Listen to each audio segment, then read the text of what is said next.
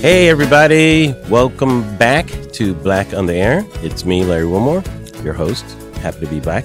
I mean, happy to be back. Even I messed that up. I didn't even mean that as a joke. I'm having so much fun doing this podcast, by the way. And uh, once again, I really want to thank everybody for listening and subscribing, telling your friends about it, shouting it from the buildings, everything. Uh, it's really been awesome. Been hearing from you on Twitter and Facebook and uh, in the gram when I go on that in person. People stop me in the street. It's really been great. Keep sending me your ideas for guests. People have some really good ideas there. I'm absolutely going to try some of those ideas. And any questions you have, too, keep uh, keep tweeting them. It's really a lot of fun to get them. So what is going on? We just had the G twenty uh, summit uh, in Europe, and Trump got to hang out with his buddy Putin for a while. He was so happy. It was so funny seeing. Trump is so interesting to me. He just shuns all of our allies, but he loves hanging out with Putin. He gets so much pleasure out of it. And for me, it's funny to see Putin enjoy how stupid Trump is. That's what it seems like. It seems like Putin knows how stupid Trump is, and he just loves it. He can't get enough for it because he had so much contempt for Obama. If you see pictures of him sitting with Obama, he's he's not even looking at him, you know, uh, nerdy Obama. You know, he, he had no room for him, but he can't get enough of Trump. Uh, even when he's shaking his hand, the look on Putin's face is, I can't believe this guy is so stupid. This is going to be great. Mm-hmm. Sorry, that was a horrible Russian accent. I apologize for that. It's unbelievable to me. The things that, the way that Trump engages with someone like Putin, too, where he asks Putin directly about his interference in the election. Putin says no. So apparently he asked him again, and he said no again. So Trump takes him at his word. Even his own party is flabbergasted at that type of engagement, if you will. It's amazing to me. And the fact that Trump takes Putin at his word over something that this ex-K G B agent, of course, did and, of course, always does, yet he can't take Obama at his word for where he was fucking born. I mean, that's insane, you guys. Think about it. He's the president of the United States, and he's taking Putin's word for for not spying. Of course he spies. We spy on them. That's our jobs. We spy on them. They spy on us. Everybody spies. It's it to even ask the question is amazing. But it's real interesting to see the Republicans. Some people are, I think Joe Scarborough denounces Republicanship. George Will did it before.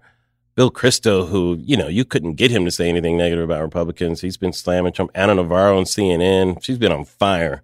It's been amazing. And they're just jumping. You can't even use the Titanic analogy. It's not like they're even jumping off the ship. I feel like these Republicans feel like Trump is taking them on like a journey to the center of the earth. Where it's like they feel like they're going to be destroyed by some molten lava of, of this journey that Trump is taking them on. And they're trying to get out of this quicksand as soon as possible. It really is amazing to me. And the latest example, of course, of which is this whole Donald Trump Junior uh, fiasco with the supposed meeting. It was like a year ago that, of, of course, after using the Men in Black wand, he had no memory of it, apparently. And I love how they try to make not such a big deal out of it that, uh, you know, because he didn't get the information that he wanted to get, that we're supposed to just forget like it didn't happen.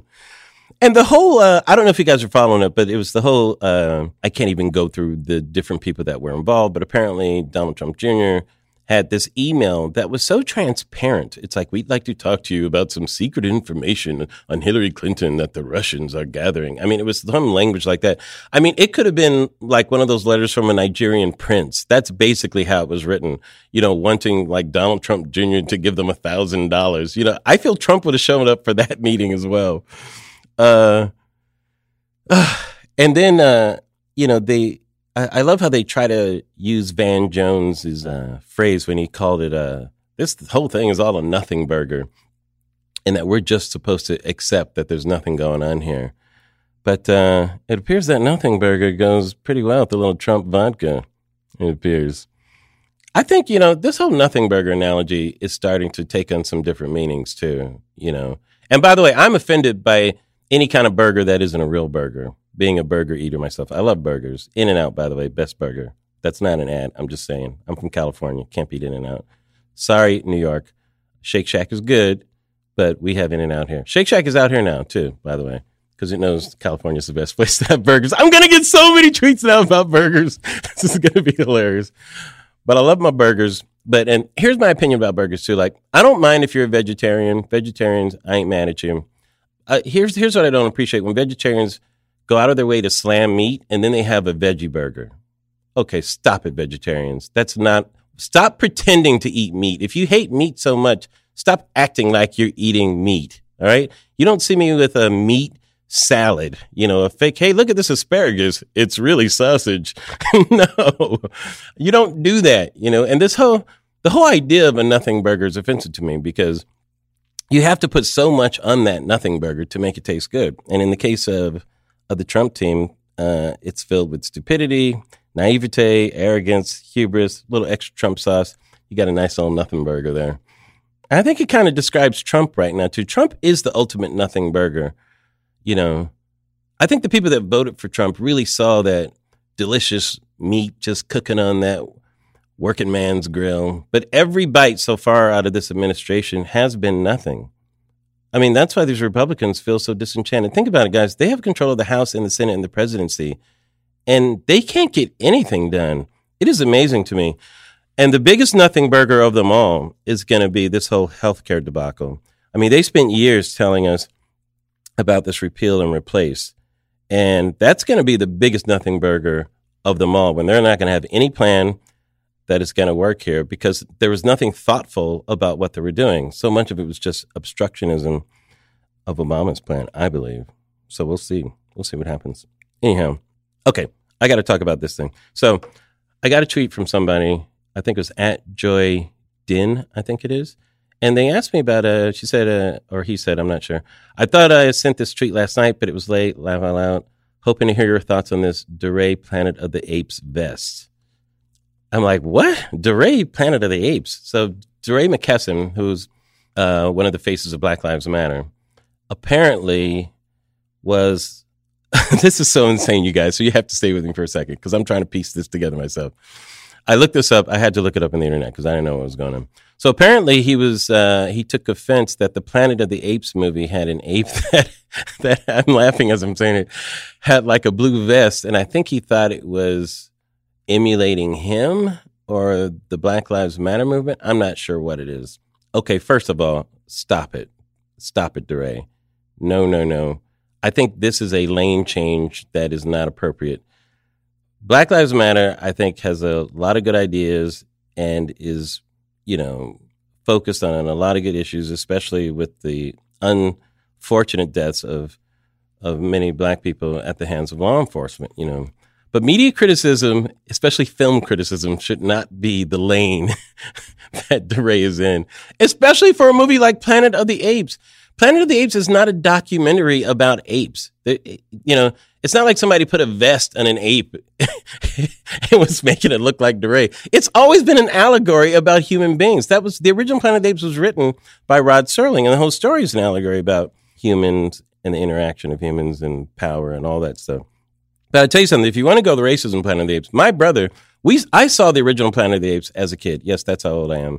And my brother at the time, who finds a racial conspiracy and everything, at the time, keep in mind, we're little kids, he thought the original Planet of the Apes was racist because he felt that, the, this is, I'm not making this up, that the dark-skinned gorillas were the violent ones and the light-skinned chimps were like the intelligent ones. So he saw intra-racism. Like he thought it was racism about light-skinned black people and dark-skinned black people. And I found that so entertaining, even as a child, you know. But think about that. My brother couldn't have been more than six or seven years old, and he's able to interpret that from the Planet of the Apes. That's that's pointing out racism in Planet of the Apes. If you want to go, that's the way you do it. But come on. Black Lives Matter, yes. But blue vests on apes, I can't say that that matters. Sorry, DeRay. Can't go with you on that one. All right, guys. Um, we have a real uh, fun talk uh, coming up with uh, Senator Al Franken. I forgot to mention who's going to be on the show. I was a little frustrated. The talk went a little shorter than I would like for it to be. Um, unfortunately, there were some s- scheduling issues, but Senator was so nice. Uh, he's such a cool guy. We got to talk a lot about his uh, S N L days in comedy, but we're going to continue our conversation at some point and really get into policy stuff. But I think you guys are really going to enjoy it. Um, it was a really fun conversation. He's really had a quite an amazing journey. So that's coming up. But first, let's do a little. Uh, let's do a little selling.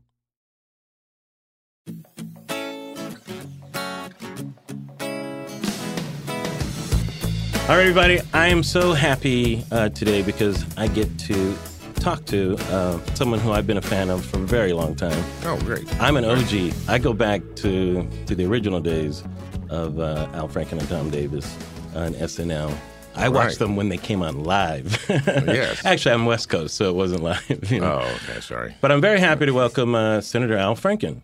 Welcome, Thank you. Senator. Thank you. Uh, who has a book out now, Al Franken, Giant of the Senate. That's right. It's very important to say the whole title. You're right. You're I right. Because sometimes people say, well, you know, well, this is the author of Giant of the Senate. Right. No, it's Al Franken, Giant of the Senate. Like it's some book about your size or something.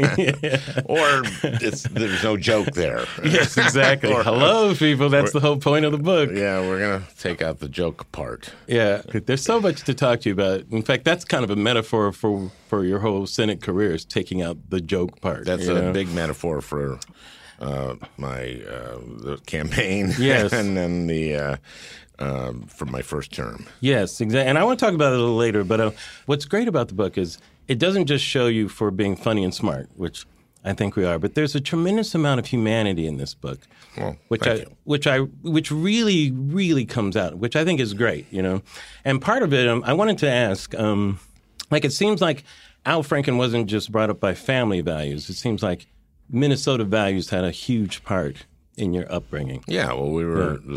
– Minnesota works uh, yeah. as a state, and uh, there's kind of a tradition of uh, community involvement. Yeah. And our we have a lot of Fortune five hundred uh, companies in right. Minnesota, and – you know, you have to, if you're the C E O of a Fortune five hundred yeah. company, take over the United Way. I mean, every everyone right. is expected to yeah.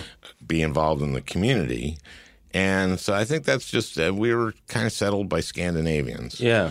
And I think they had that, that ethos, and it's continued. I mean, we have – you know, Trump only lost by a point and a half this last mm-hmm. time, which was frightening for Minnesota. And so we have a lot of points of view, and we have some uh, – points of view that I don't agree with, and we have some yeah. people who voted for, for me and then who voted for Trump. There, there right. are uh, Frank and Trump voters. But um, I, I do write about the people of the state, mm-hmm. and I write about how inspiring they are. I've spent some time in Minnesota. My ex-wife, her sister, husband was from Minnesota, and it always struck me just how nice everybody always seemed to. Like, he's arguably one of the nicest guys I've ever met, but out of the niceness really is that sense of community you talk about. It's like there's something in the water there. Or something. I, I think it's the. I, I do think it is the founders of Minnesota, uh-huh. uh, basically the Scandinavian ethos.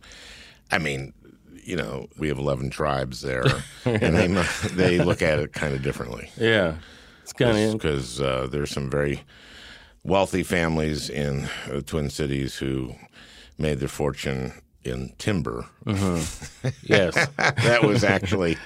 Uh, kind of on Indian land. Yeah. So there's some uh, skepticism about how great Minnesotans are uh-huh. by some Minnesotans. Yeah. But, it's, but it seems like also the general ethos of Minnesota is, yeah, whatever. Not really. Not really. It, that phrase is said a lot. Whatever. No, we don't. Yeah. That's not whatever isn't. That's, that's. I don't mean it as dismissive, but it means it just. Well, I don't. I don't yeah. hear that uh, uh-huh. said. I hear, oh yeah. Oh, yeah. Yeah, that's right. Yeah, yeah sure. Okay. Hear more of those things. Okay is the best. Okay. Yeah. Yeah. Sure. Yeah. You hear those kinds of things, you know. But uh, I don't hear whatever. Yeah. You know, I, I, I hear that attitude sometimes. But, right. uh, you know, it's I guess that's okay. Yeah. Sure. It's this acceptance of the world. Well, it seems like it's not quite defeatist, but it almost seems like. Oh, no, no, no. There, yeah. There's a lot of earnestness. And, yes. Uh, sure, let's do it. Yeah. You know, there's get it, let, get her done. I love get that. Get her done. Wait, what happened to this accent? Was that ever in Al Franken, this Minnesotan accent here? Oh, sure. Yeah. You know, it's funny when I ran in. When was it beaten out of you? It, it never was. Um, when I ran in two thousand eight, I ran against Norm Coleman, right? Right, and he was from Brooklyn, uh-huh. but he spoke with kind of an accent that didn't exist in nature, which is he right. had a Brooklyn Hyannisport. Yeah, because he clearly wanted to be a Kennedy. Right, right, right, right. Uh, Some weird up. hybrid, monstrous hybrid. So he would kind of talk like that. It was kind of, you know, it's not enough to be negative. You've got to yeah. work with people, and and he. could not get rid of that accent. Yeah. So we'd be debating. And I had been, I lived in New York City for like thirty-five sure. years. Right, right. And I came back. Right. And I, he was the perfect guy for me to run against because I can do, you know, two percent Minnesota. Sure. Or, or you know, Just I can enough. really do eighty, yeah. eighty percent, you know. I actually wanted, wanted at I one, can't get enough of that accent, by the way. It just makes me happy. I wanted at one right. point to say in a debate, uh, Norm, I want you to hear uh, say no to earmarks. Uh-huh. Come on, uh, say it. Say no. And I knew he couldn't say no.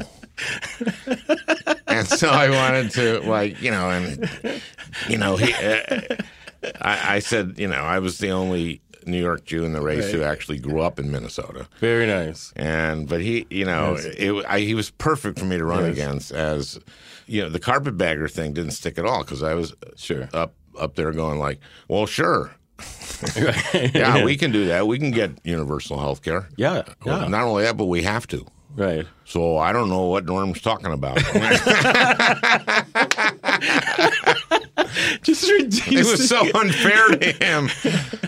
uh, just, just the reduction of things just makes me laugh. You know, I, I remember Fargo kind of exploited that accent a lot. Oh God, that was it, so uh, brilliant that movie. Yes. That's the Coen Brothers. They were yes uh, from my suburb, Saint Louis sure. Park, which. Yeah. was the Jewish suburb of Minneapolis. Sure. Tom Friedman's from there. I'm from yes. there. The Coen Brothers, Norm Ornstein. And, you know, it was about twenty-five percent Jewish when I was growing up, but that's sure. a lot of Jews in yes, Minnesota. Yes. It's a shtetl. Yes. And um, so once I was given a, a speech at a park in uh, New Ulm, Minnesota, which is in south central Minnesota. Was this your Herman German? Yeah, uh, this is yes. where Herman the, the statue to Herman the German is. Okay, now what what was this statue? With the way you describe it in the book, it sounds like a monstrosity. It's it's beautiful. It's actually mm-hmm. quite a beautiful statue. It's twenty-seven feet tall. Right. On a pedestal that's like seventy-five feet tall.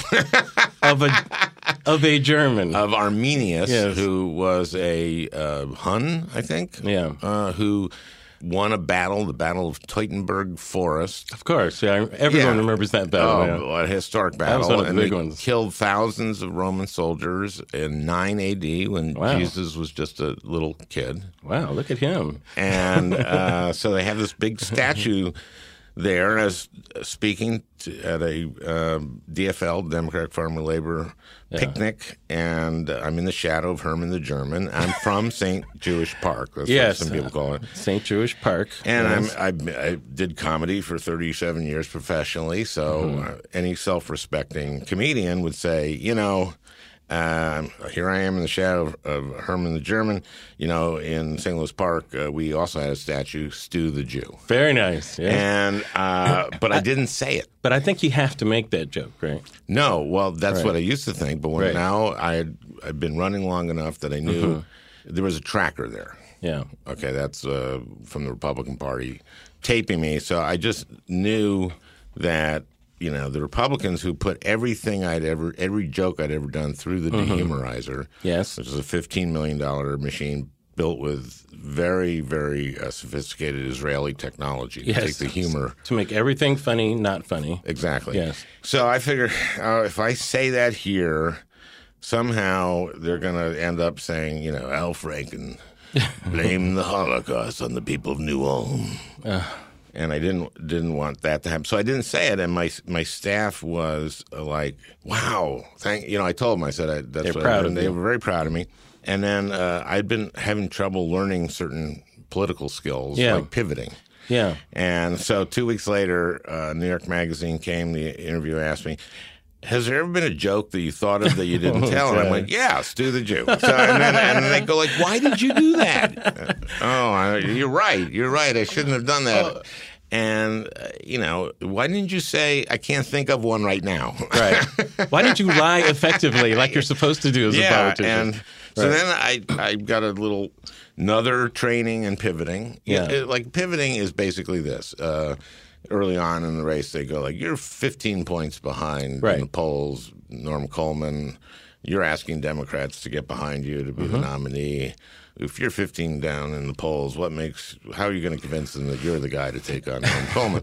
And the pivot is, you know, when I go around Minnesota – Minnesotans don't care about polls. What they right. care about is whether they get health care. Pivoting is and, answering the question you want to answer, basically. Exactly. You're not answering their question. You're giving your answer to the question you want to answer, which exactly. is give me your platform. Well, or whatever right. your message is that day. Right. And I had a hard time doing that. And the, the Stu the Jew story, actually, that was the one where I went, I got to learn how to do this. Yeah. And uh, I did. And then yeah. I got another training, and then I had an interview with a guy who'd interviewed me several times before.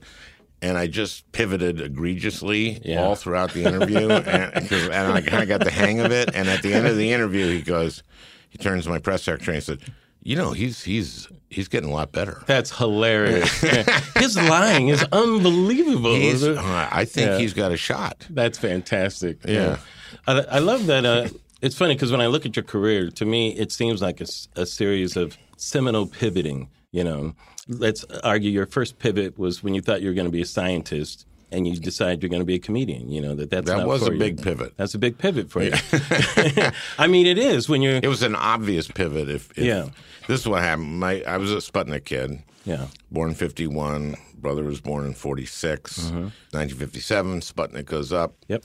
Americans are terrified. The Soviets are ahead of us in space and have nuclear weapons. That's right. So my parents march us into the living room in Saint Louis Park, sit us down.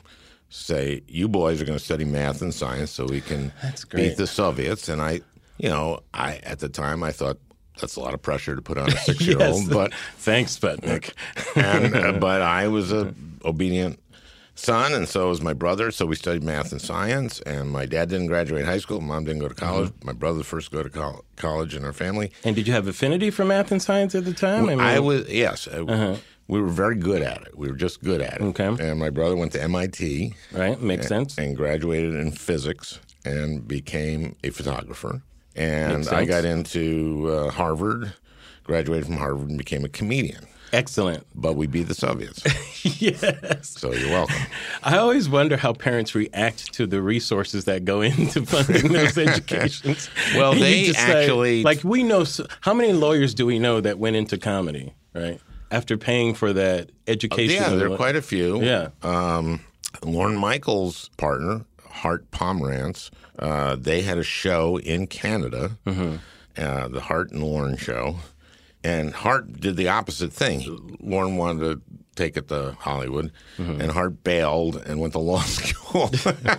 That's amazing. He went and, the other route. Oh, uh, yeah. Look at what he missed out on. oh, my I God. know. Talk about a miscalculation. Yeah, you know? yeah.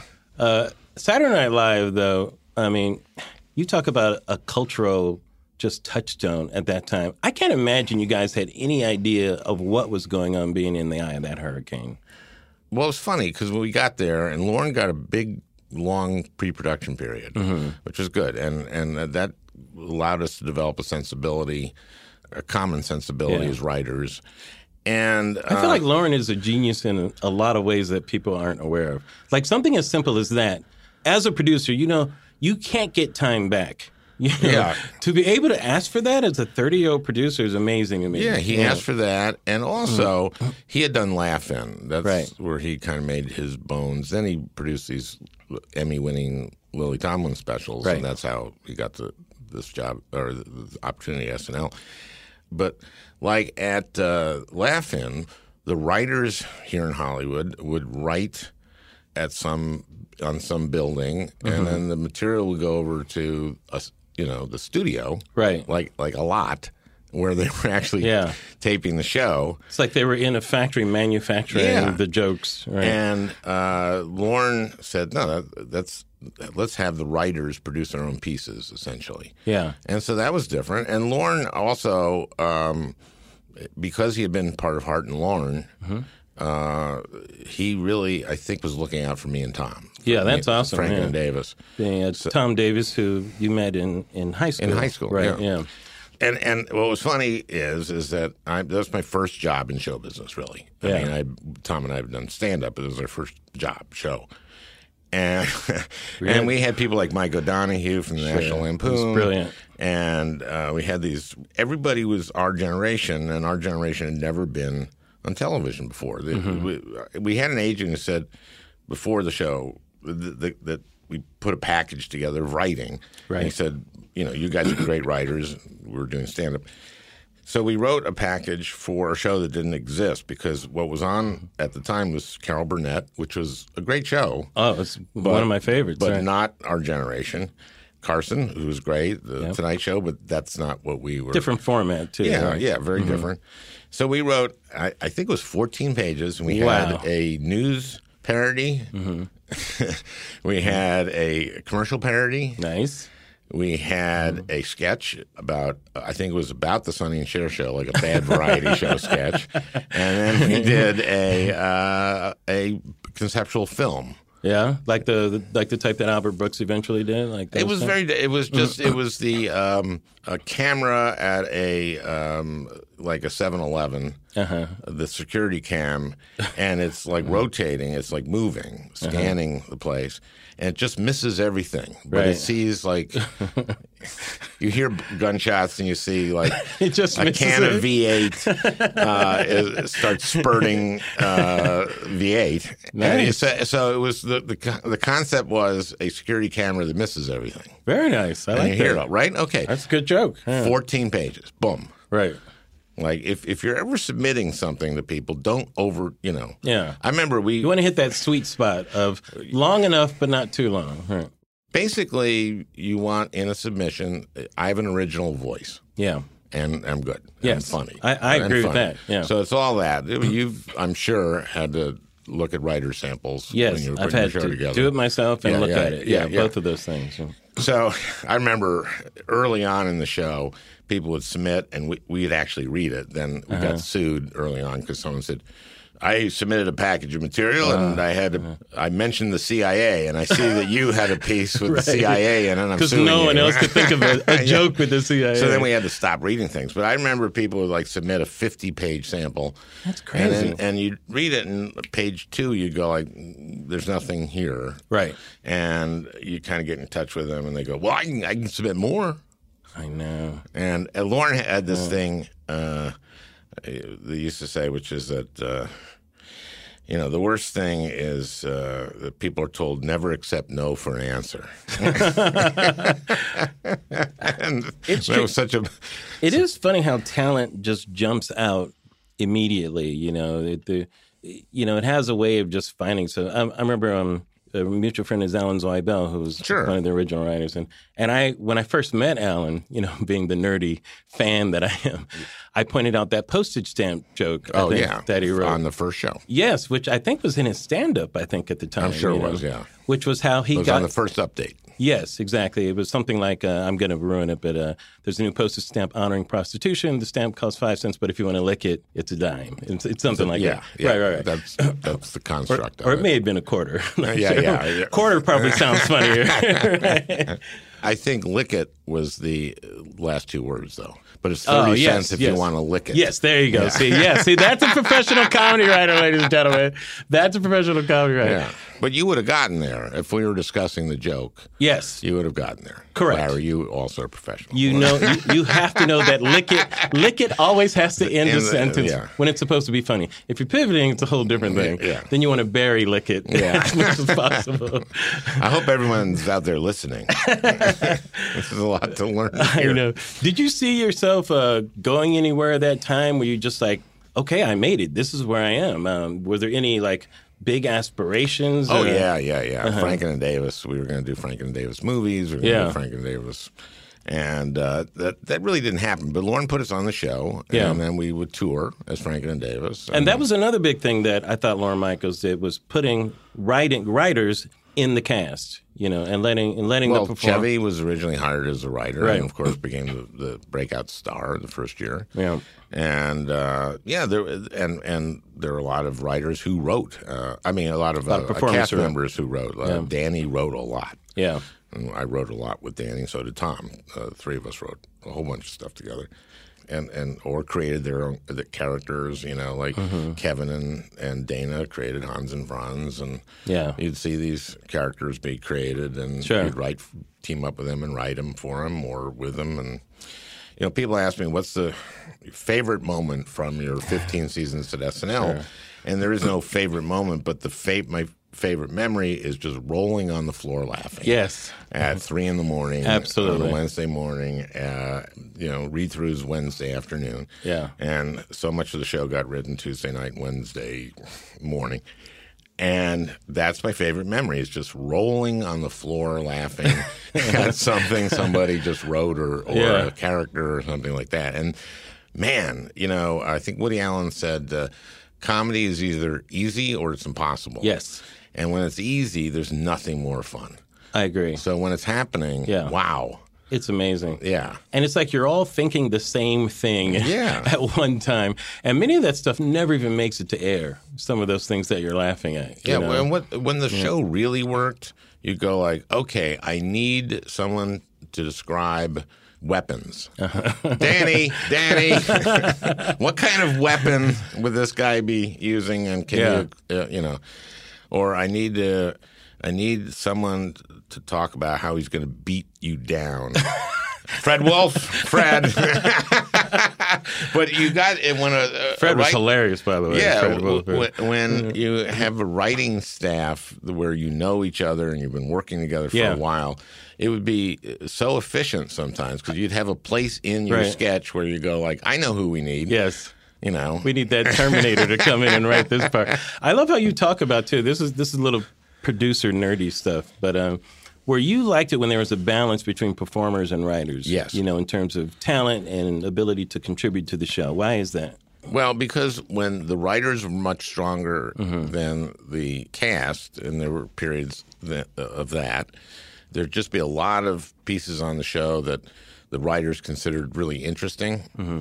That the audience didn't consider interesting or yes. funny. Right. And writer then, jokes, as we call them. Yeah. Right? And then there were, mm-hmm. uh, when the cast dominated, which happened a lot, mm-hmm. you'd see these recurring characters till they were beaten into the ground. Yeah.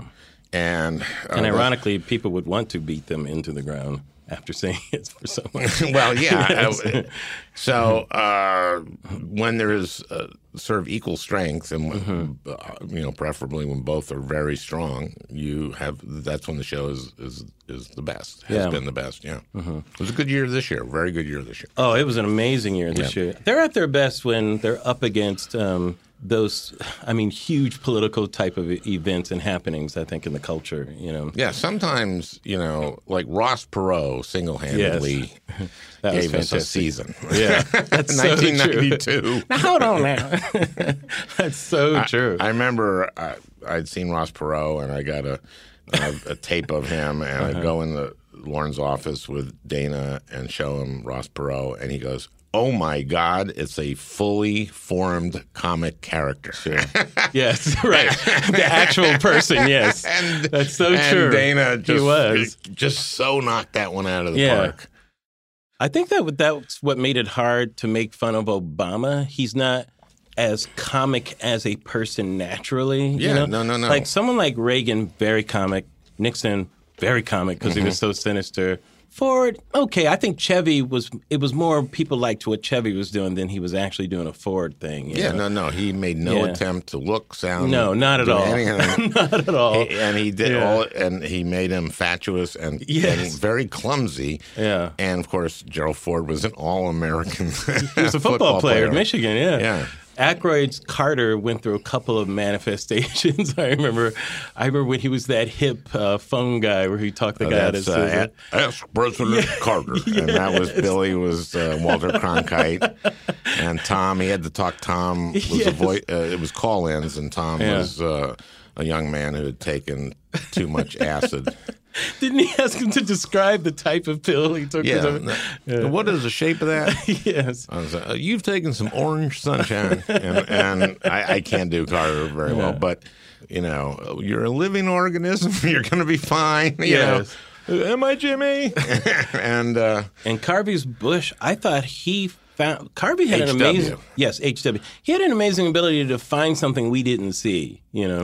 I First of all – his George H W. Bush was, again, that was a go-to. We could yes. just open the show with right. the Nagada. yeah. And, and, and Nagada. I, wrote, I wrote a lot of those with Jim Downey. Mm-hmm. Jim Downey. Brilliant. Brilliant, mm-hmm. very smart, thoughtful, conservative. Yes. And we wrote a lot of those together. And you could just open with Dana doing – yes. You know, Nagada wouldn't be prudent. And he would get so many laughs during dress rehearsal uh-huh. that sometimes we'd write a through line. I think I write about this in the book where it's like, you know, this vial of crack was found in Lafayette Park across the street from, from the White House. This bag of cocaine found on the White House lawn. This hypodermic, two feet from my desk in the Oval Office. It's getting bad. It's bad. I love and, how and, you're laughing on the word park already. yeah, and and uh, and he could get so many laughs with just his hand gestures. Yeah. That we'd have to go to him between dress and air, and we'd go like, they're losing the through line because mm-hmm. they're laughing so much. Yeah. Stop being so funny. Would asshole. you mind? What's your problem? Yeah. Would yeah. you mind just? And he totally. Got it, mm-hmm. you know, and he was just playing and dressed to see where it could get yeah. laughs. But he knew what he had. I mean, he knew sure. that, yes, you want Lafayette Park, lawn of the White House, two feet from the from the desk in the Oval Office. Yes. You wanted that that them to be tracking that. Right. And but that, also a writer's concern with this, too. Dana, they're laughing too much. They can't hear the beauty of this construction. Yeah, well, right. they're, and, and right. Dana was so brilliant that he knew exactly what we were – he knew yeah. that we were we were right then. And, yes, and he absolutely. Would, he would know yes. that. Right. And he respected that about it. Well, yeah. he, he yeah. also knew it. I mean, it wasn't yeah. like, oh, the writers say this, therefore yes, I better I do it or something. Yeah, yeah. Or Jim and Al are really smart. Yeah. No, he knew it. He knew exactly. Yeah. He was part of the team there, sure. and he was the one. He was out there alone, and man, he he was just brilliant at that. And we yeah. just did so many. Bob Odenkirk wrote a great joke, which is uh, it was just some joke like, we learned the lesson of Vietnam, which is. Don't go into Vietnam. I,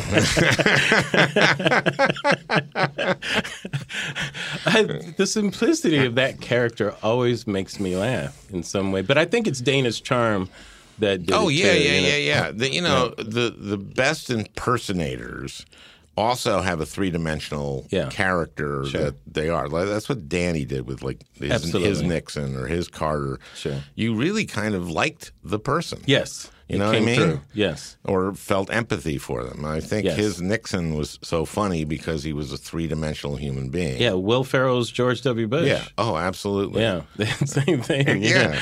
Uh, and it's funny. I like that you mentioned that Jim Downey was a conservative because I think a lot of people look at Saturday Night Live and they think, well, this is the liberal take on the news. But actually, the it seems like the mission statement was a little different. Like, well, it was. And, and we felt, and I give Jim an enormous amount of credit, mm-hmm. not for that, but for just the political comedy over the course of the history of the show.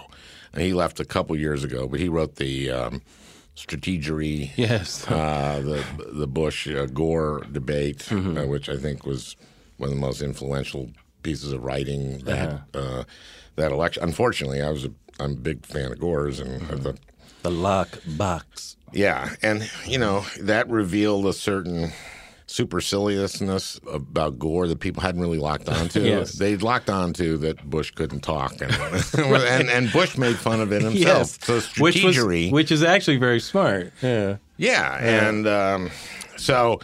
But Jim uh, and and I, and I think Lorne, uh, certainly Lorne and everybody mm-hmm. felt that the job of the show was not to have a political bias.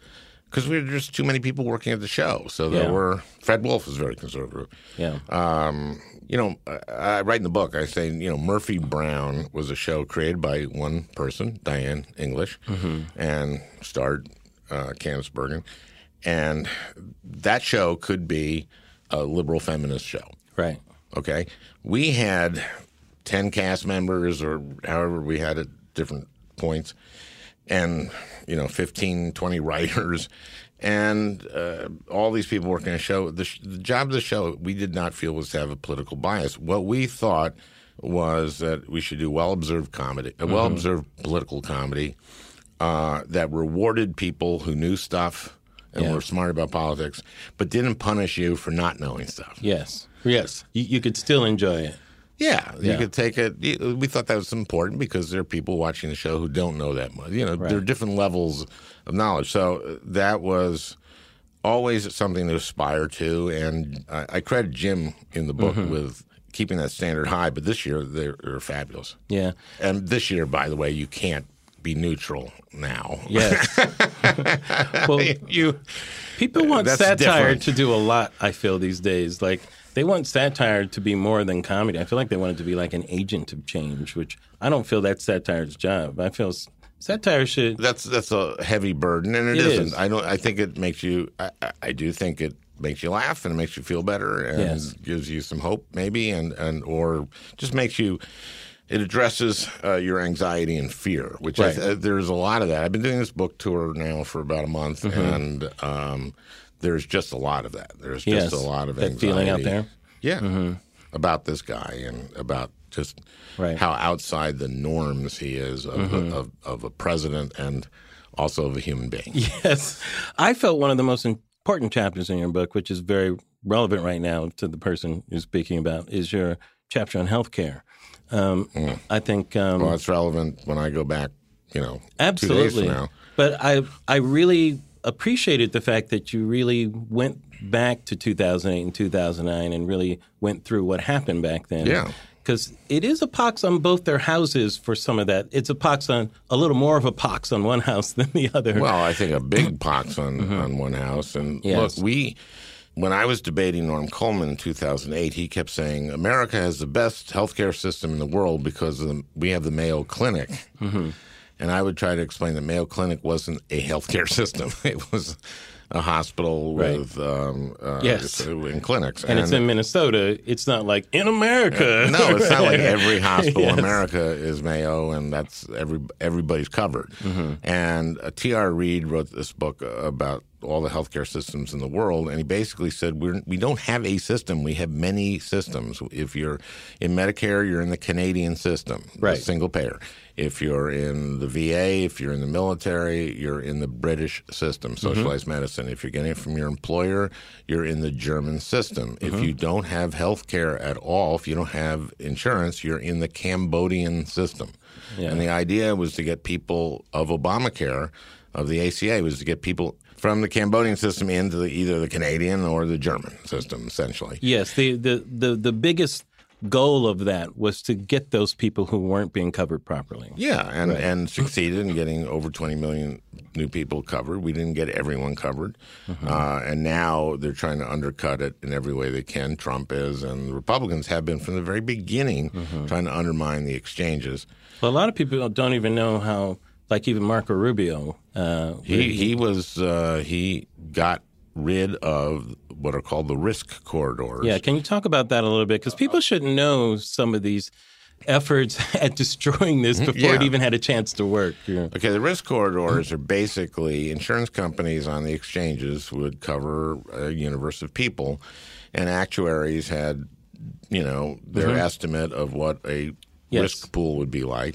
And some insurance companies would get risk pools that were higher than others, mm-hmm. that were worse than others.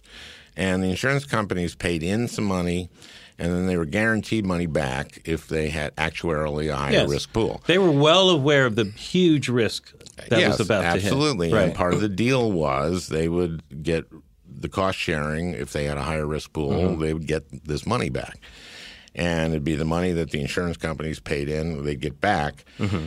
And it was first thought that the money they put in would be sufficient, mm-hmm. but no, it wasn't. And the risk pool was higher than people thought, and there was a whole bunch of reasons for that. Yes. But the point is is that these insurance companies were owed that money. And uh, Marco Rubio put a thing in saying, no, it has to be revenue neutral, mm-hmm. and uh, so it can't come out of the government, even though— He just wanted to kill it, basically. Yeah, so right. basically they got twelve cents on the dollar, mm-hmm. and bam, bam, bam, they dropped out. Yeah. So Blue Cross Blue Shield basically dropped out of the exchange of Minnesota, it basically dropped out of Minsure, and that meant there's less competition. And so all this stuff about Republicans saying— You know, there's so many counties in Iowa where no one – well, yeah, because you guys were undermining and attacking you this. Got what and, you wanted. And so has Trump been doing that by shortening the period to uh, join the exchanges. They also had, uh, you know, the commissioners of health in states doing everything they could not to let, not to have people sign yeah. up to sabotage it.